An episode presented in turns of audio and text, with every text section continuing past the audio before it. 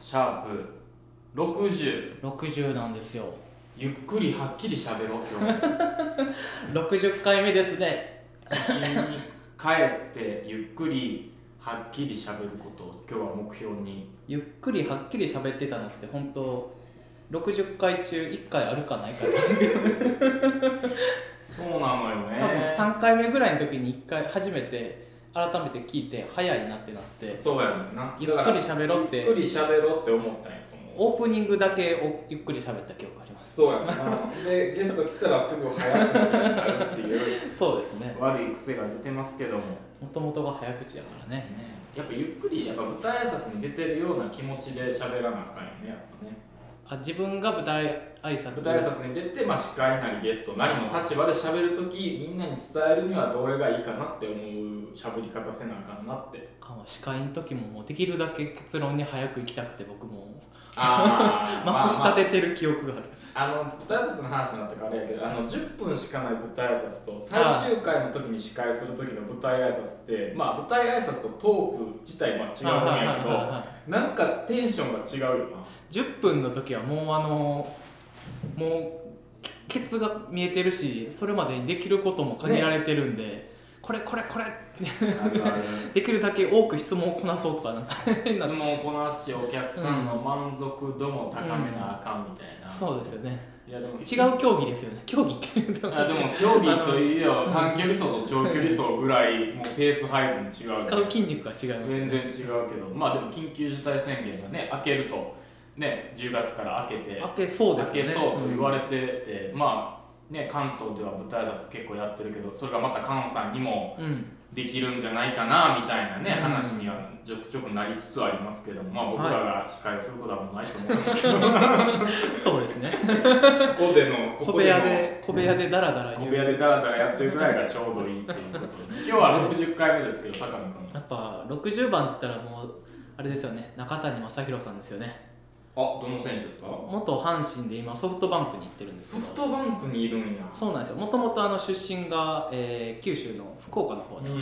ちょっと地元に帰ったという感じなんですけどねまあいわゆるトレードで出てしまったんですけど、はいまあ、結構ね、あのー最近ね、あのー里崎さんっていう元ロッテのキャッチャーやってた人今 YouTuber やってるの人 YouTube でも、うんあのトレードっていうのはすごくいい制度なんだぞっていうのをやってたんですけど、まさにね本当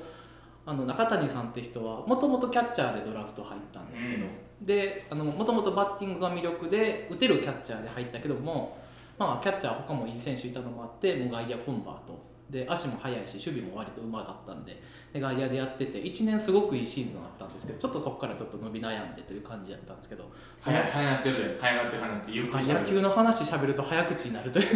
はやってるそうその長打力が魅力やけどなかなか出る機会がなくてでソフトバンクもまあ競争は激しいですけどちょっと外野手欲しいっていうのもあって向こうからもちょっとピッチャーでうんソフトバンクもそう熱いんでピッチャー1軍でも投げれるけどちょっと枠がないっていう人とトレードして確かにトレードってさ向こうが取る取られる側は緊張するけど取る側としては君はこれのためにこっちに来るそうなんですよだ欲しいって言ってオファーが来てるんです来よてねるっていうことは、ん君はその仕事でお金を稼いでくれって思われていくから、うん選手としては複雑やけどやること決まってるからそうなんですよやること決まってるし環境も変わってそれでまたちょっとそうやねいいこともあるしよく考えたらそうやねここをやってくれって言われてるからそうなんですよこをすご強くいみい制で度持ってやれば選手も割り切ってできるもんねだから中谷さんも今年トレ、えーなえー、とあのオールスター前にトレードで行ったんかなでちょっと1軍出たり出なかったりですけどちょっとこれからあ環境変わったらいけるやろうなでも好きな選手やったんですごい複雑やったんですあけなるどほどいっちゃってねそうなんですよだからでだから中谷さんとかトレードで出したら多分いい選手取れるやろうなと思いつつでも出ていってほしくないなっていうのが出てもう決まったのはしょうがないんであとはもう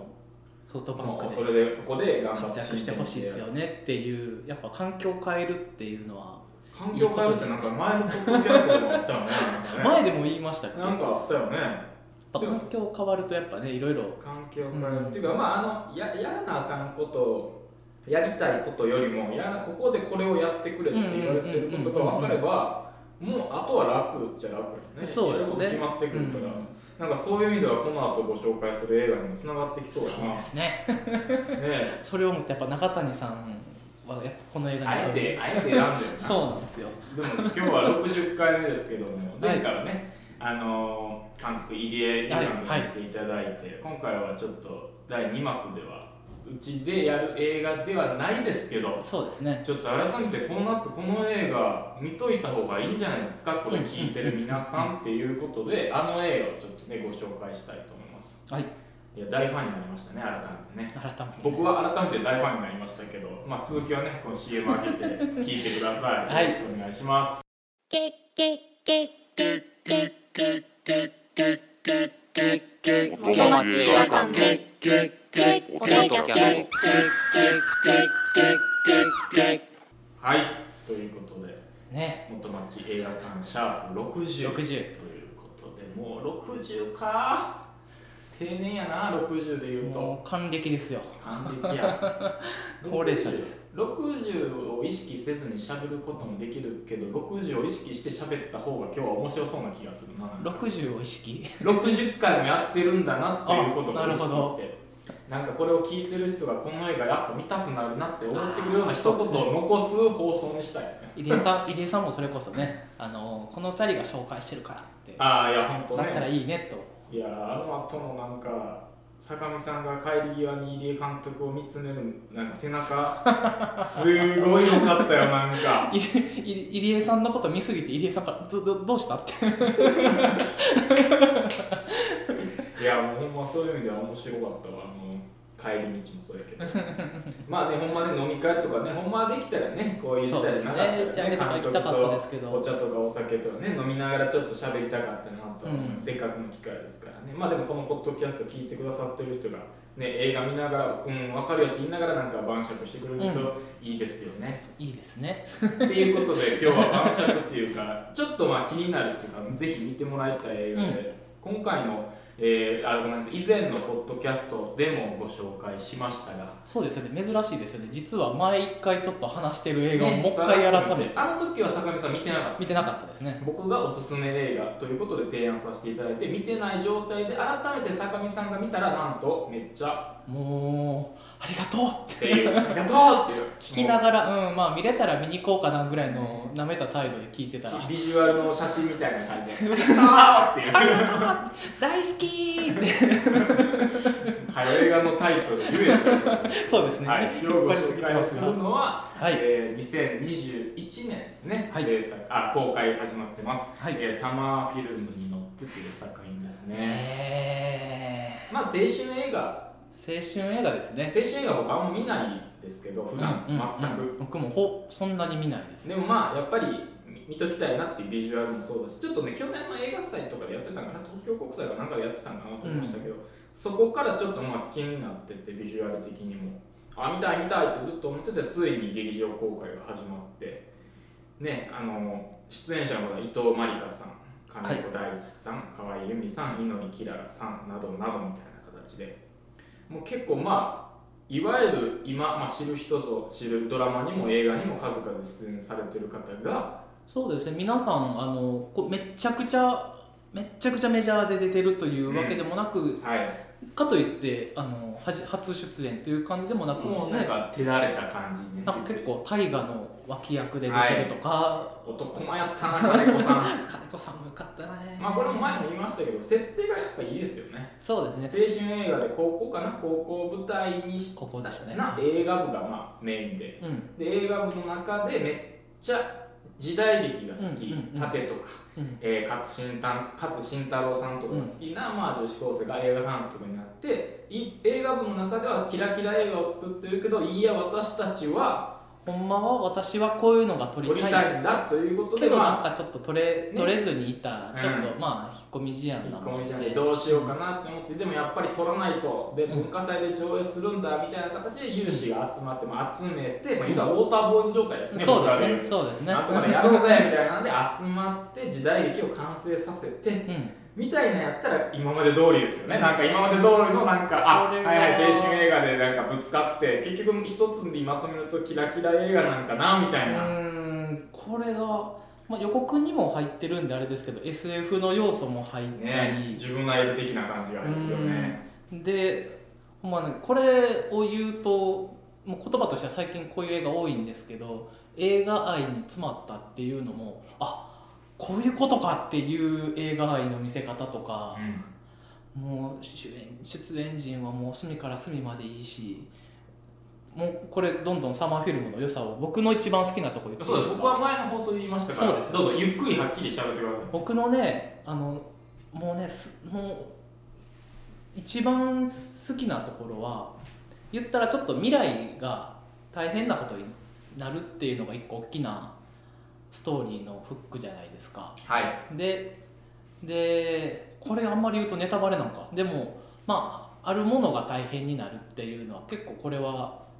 いろんなもので描かれてきてるじゃないですか、はいあのまあ言ったら時間がおかしなるっていうことなんです時ね間めめっちゃああーそっちというよりあの これこれ隠して喋ったら何言っめてちゃるいかや分から僕ないいいと思うよあのまあネタバレ将来映画が映画というもあーそうそのうそがうなくなるという話がちょっと一個あるんですよね。でそういう話って時々やっぱまああのロックが禁止された世界とか、、はいろんな設定であると思うんですけどこの映画がなくなるっていうの設定とその動機とかっていうのすごいあながちなくもないことをちゃんと言ってて、あの亡くなる理由っていうのがまあそんなに詳しくは語られないんですけど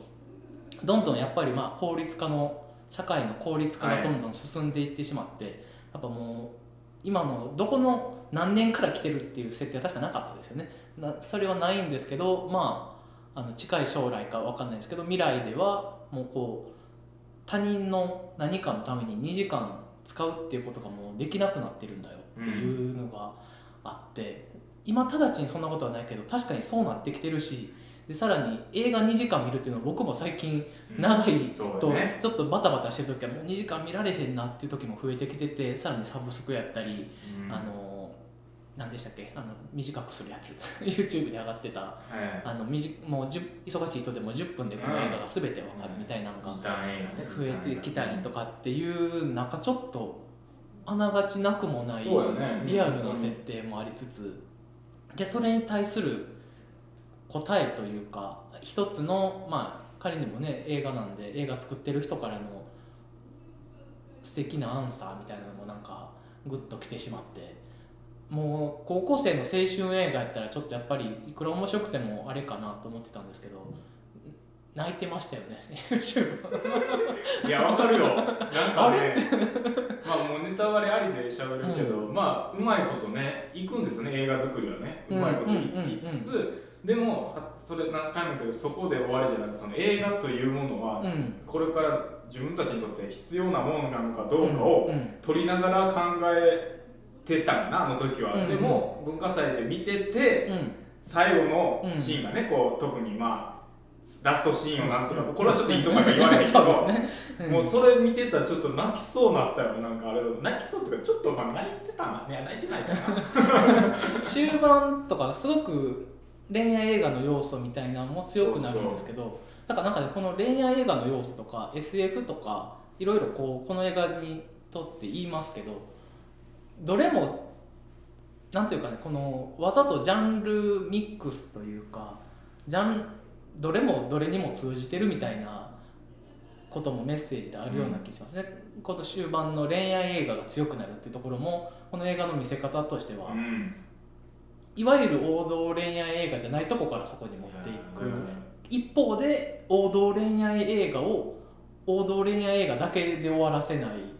そのもう各もうジャンルへのリスペクトもありつつそうだから恋愛映画やけど別に恋愛が人から人じゃないよねこの映う画、んうんうんうん人からもの、まあ、人から映画とか、えー例えば人から、えー少女漫画がめっちゃ実は好きとかうん人から、まあ、この時代このこういう行為が好きみたいな、うんこういう映画作りのことが好きみたいなんで、まあ、ひ誰かが何かに恋してる映画じゃないですか、一方ちゃんと人から人も人からもちろんありつつそうで最後の最後でまあまあちょっと言っちゃうとなんかこうつばぜり合いみたいなのをしてる時 に僕はこうぶつかるってこういうことなんやなとうん思っうんて、うんこうぶつ本か音るをっ言い合うていうっていうののがは一個大きなあれなんですよねでもあれ普通にあのラストシーンって単純に中盤ぐらいで出てきちゃうと、うんうんうん多分ね冷めてると思うんうでんうんすよ、うんうんうんなんかねそれぞれの登場人物あの最後の2人の登場人物の心理描写をちゃんとあの90分の間にやってきてるからこそ、うんうんあのつばぜり合いとか縦のやり方とかがさ冷めっていう冷めないっていうかうんむしろ絶対それが必要やったみたいな、うん体でぶつかるみたいな感じのあれちょっと想像したらちょっとまたええ話やななんかなんかいいよねなんかねぶつかってるから時代劇がかなり大きなテーマにねなっててテーマキーキーのものになってるんですけどその時代劇の時代劇ってあのこれは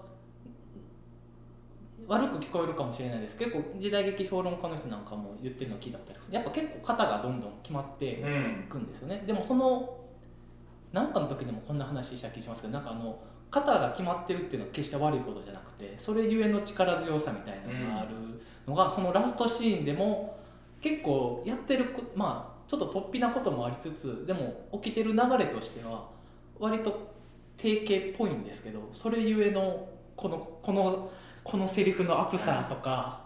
がものすごく際立つところもあって最後待ってましたって思ったよねなんかいや待ってましたってこの脇のこの人がこう言うっていうのもあのあるんやけどいや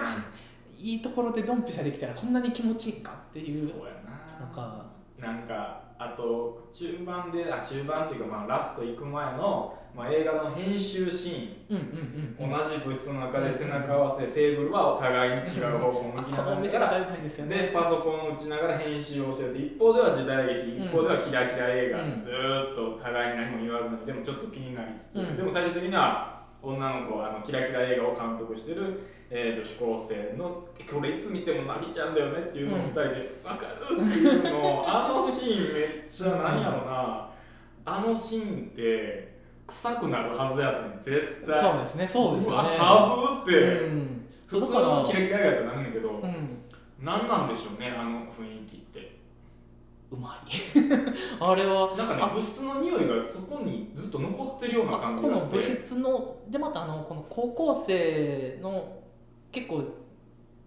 まだ固まってないうん頃主人公は結構ものすごく時代劇に傾倒してる女の子ではあるんですけど、まだあのもう時代劇以外認めないっていう人ではないんですよそうねそうそうそうやっぱ年年齢的なものもあるかもしれないでこすけれどもいいよねって言いながらねそれがやっぱあの異文化に触れるというと大げさですけどまあ映画やけど自分の全く好みじゃない映画と触れ合ってる中ででまた全然自分とは関係ないともう全然違う生き物やと思ってた同級生のそのキラキラ映画を撮っているキラキラした子もこの子もまた高校生なんです同じ年代の同じまあ言ったら映画好きの子なんですよねその子とあそこで異文異文化が近くでずっと背中合わせでいる中触れ合った時にそう、お互いちょっとなんかうん、お互いが相手のことをちょっと分かるしだから向こうの女の子があっこで言うじゃないですかそうそあれがまたう なんかだから多分僕は結構そのシーン好きやったんですけど、うんあのシーンを見た時に例えば映画作りをしてる間に映画を作ってるけど同時に同じ映画部内やけど違う制作チームの男女がくっつくシーンあったじゃないですかあんなんとかって僕らのその短い動画好きとか、うんあの6秒動画とかうん TikTok とか世代は、うんあんなんがやっぱ見たいっていうかあんなん分かる分かるっていうのを共感したいから、うんあそこにああいう描写も入れてくるのはこの監督多分どっちの世代も経験してる人やなと思ってああなるほど別に入れんでもいい作ってることをカタカタやってもいいけど、うんちゃんとあの4コマ漫画みたいにちゃんとね男女がこあうくっつくシーンとイチャイチャ期と倦怠期と別れるみたいなのを全部4本みたいに落としてたから、のあのシーンはあの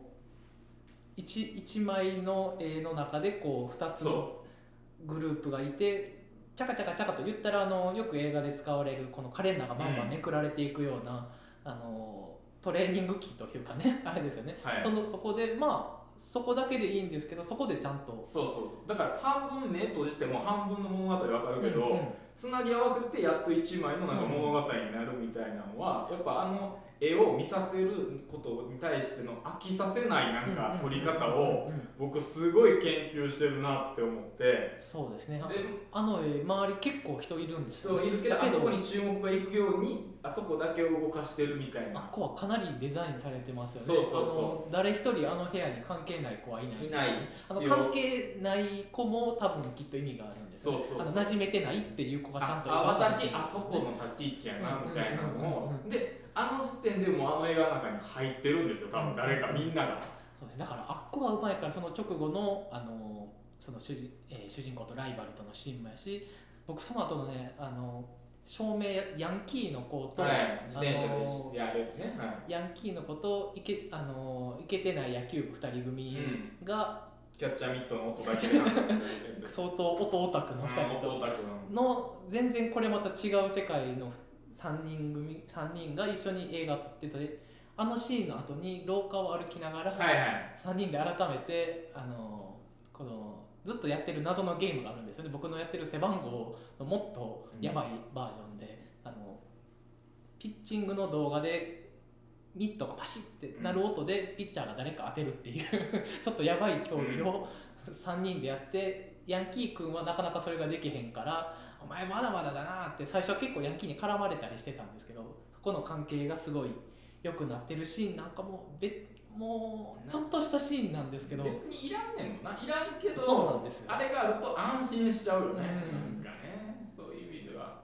でまあで徐々にそのとそれぞれの登場人物の例えば猪木さんとか、まあ、ビートの河合さんとかもそうですけど河合さんねがなんかまあどういう経緯で、まあ、ちょっと成長するんですよねやっぱ人夏を超えるとみたい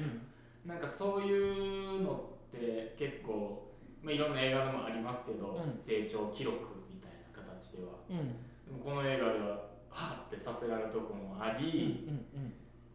でもあなんかなこれこれちょっと前に見た最後のシーンとか見てるとあの二人どうなったんやろとかちょっと考えさせられたりとかなんねかひほんまひあのー久しぶりにというとあるかもしれないですけどあの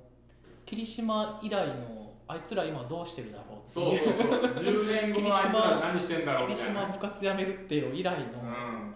ああいつらあの後この二人どうなったんやろなとかあの二人は別れたやろな とかそうそうそうそう ちょっと気になるだから中盤中盤からのその人間関係の組み立てもやしその映画が映画を一本撮るっていう映画なんでそのうん映画が撮る過程ってやっぱ大事なんですけど大事だと思うんですけどそこの細かい積み立てが中盤の積み立てがだからものすごいうまい映画なんやろうなうとまいよねいやだから90分やけど1分も無駄にしたらあかんねんなって 改めてそうですね 適当に作るそとうですねバレるっていうのはこういうこと言うんやろなって思ってあとなんかほんまに人生の中であの放送室みたいなをはいはいあはいはいのでこうや ってマイク選挙する放送室占拠することやりたかったよねってなんか久しぶりに見ましたけどあ放送室を選挙ってもうこかんけなにも熱いんやなかけらもしようと思ったことないなでもあれいいですよねあれいい細いですから細いですからまたすごいこと言うんですけどねあそうそうそうそうまたでもまあそのキラキラ映画とかもなんかうん結局完成版をなんか特典の DVD とかで見てみたいななんか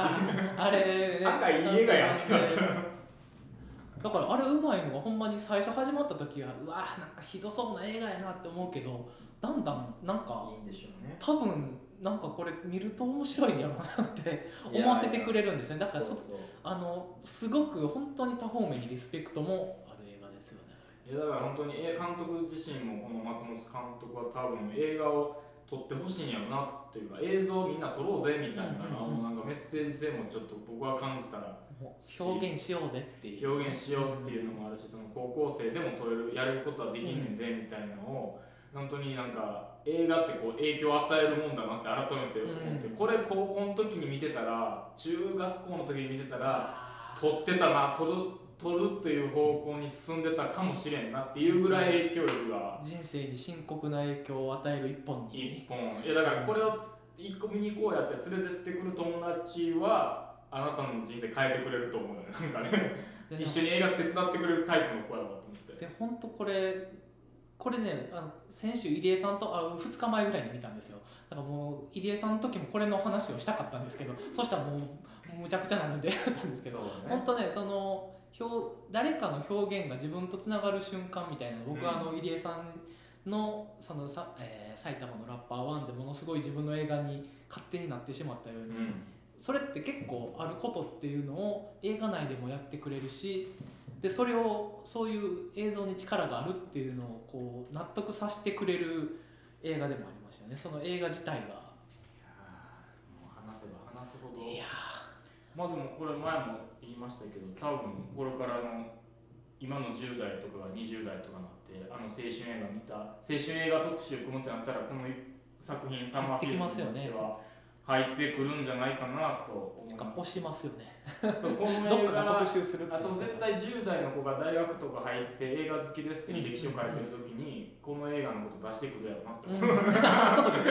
そうですね そそうですねれぐらいのなんかあの青春映画のマスターピースになるんじゃないかなと僕は思います、サマーフィルムに乗って坂上さんも絶賛です絶賛ですちょっと近々神戸の別の映画館でもそうですぼねちぼちまたかかったりすぼるちぼちかかるということでぜひ注目していただきたいサマーフィルムに乗ってまだこの夏ご覧になってない方はぜひね公開している劇場でご覧いただきたいと思いますはい僕ら大絶賛の映画サマーフィルムに乗ってどうぞご覧くださいお願いします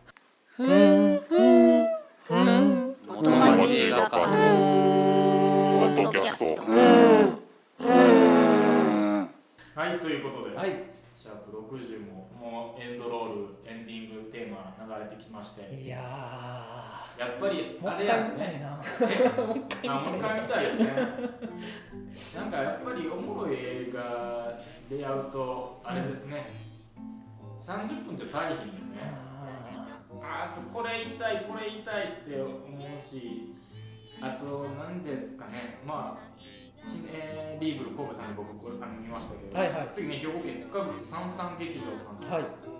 で、はい10月15日から始まるということで豊岡劇場さんとかでもやってますけど大画面で見てほしいなと思いますねなんか同じ世代のコーラと一緒にああの子ももしかしたらみたいなうんあこの映画好きなんやああれみたいな制服で着てるってあれ違う学校かなみたいな終わって立ち上がってあれあれみたいな、え、いたみたいなことがね、あれば、このコロナ禍でもなんか、一つの夏の思い出みたいになっちゃうよね、なんかそれも。そういう人だと、もしかしたら大学で、職場で出会うかもしれないですよね。同じ環境で見ることって、そういうことやでってなるよね。まあ僕ら30代が見てもやしももっと上が見ても上の年齢の人が見てもこれういやー、うわーってなるよね。わーってなるなる。今からでもなんかしたいって撮りたい、映画撮りたい、みんなでこういうことしたいっていう気にさせるようね。んいやー、よかった。久しぶりに映画館を帰りながら頭痛くなりました僕あのすごい大好きな映画になると頭が痛くなる謎 の体質頭痛っと思いながらそんな素敵な映画に出会えたことはやっぱり元町映画館で働いてたからちゃうんすかやっぱりやそうですよっぱり環境変わると出会う映画も変わりますよねでもほんまにこれは僕は映画館で働いてなかったら多分み絶対見てないしこれ宮本さんからあの時にも聞いたし、別のあの常連さんでよくお話しすはいるお客さんからもまた別角度から「いやもういやーめちゃくちゃ良かった」って言われてもう2方向から言われたらもういかなしゃあないや んって見なければということでいやぜひね見ていただきたいのがまあシャープ60元町映画館ではないですけどそうなんですよね まあ映画館スタッフが進める夏の一本ということで、はい本日はサマーフィルムに乗ってをメインにお届けしました。ねえそういう、まあ今年も残り10月、11月、12月と、 3ヶ月残り3ヶ月ですからね、なまだか100日ぐらいあるんですよ100日、うんされど100日、うもんう2桁になったらもう2022年になっちゃうわけですから、うん2桁、1桁にこう変わってたの12月、あっという間に2022年になっちゃうわけですから、ぜひね、素敵な映画をね、なんか映画館に、でか、映画館で出会ってほしいなと思います。うんなんかいいこと言おうかなって思ったんですけどあんまりいいことが浮かばないんで なんか言いたいことを言えたかなって今ちょっと考えながら喋ってると案外やっぱ言いたいことって言いたいことって言えないから言い続けないとねっていうああそれそういう感じかね、うん、記憶の後僕らも表現し続けるからこあういつか引っかかるもんがは発信し続けるからこそね、いいこと合ってるかなになってるんじゃないですか、まあぜひねサマーフィルムに乗ってご覧になった方もねこのポッドキャスト聞いてる方いたらぜひ感想とかね分かりますと映画の感想は分かりますあそこ良かったですよねっていうのをぜひ送っていただいたら、うん、っていう絵文字で返してもうそれで十分それで十分ということで、では皆様、元松山のポッドキャスト、シャープ60ですね、ご視聴いただきありがとうございまありがとうござしいた。またました次回お会いいたしましょう。さようなさよなら。らポキャスト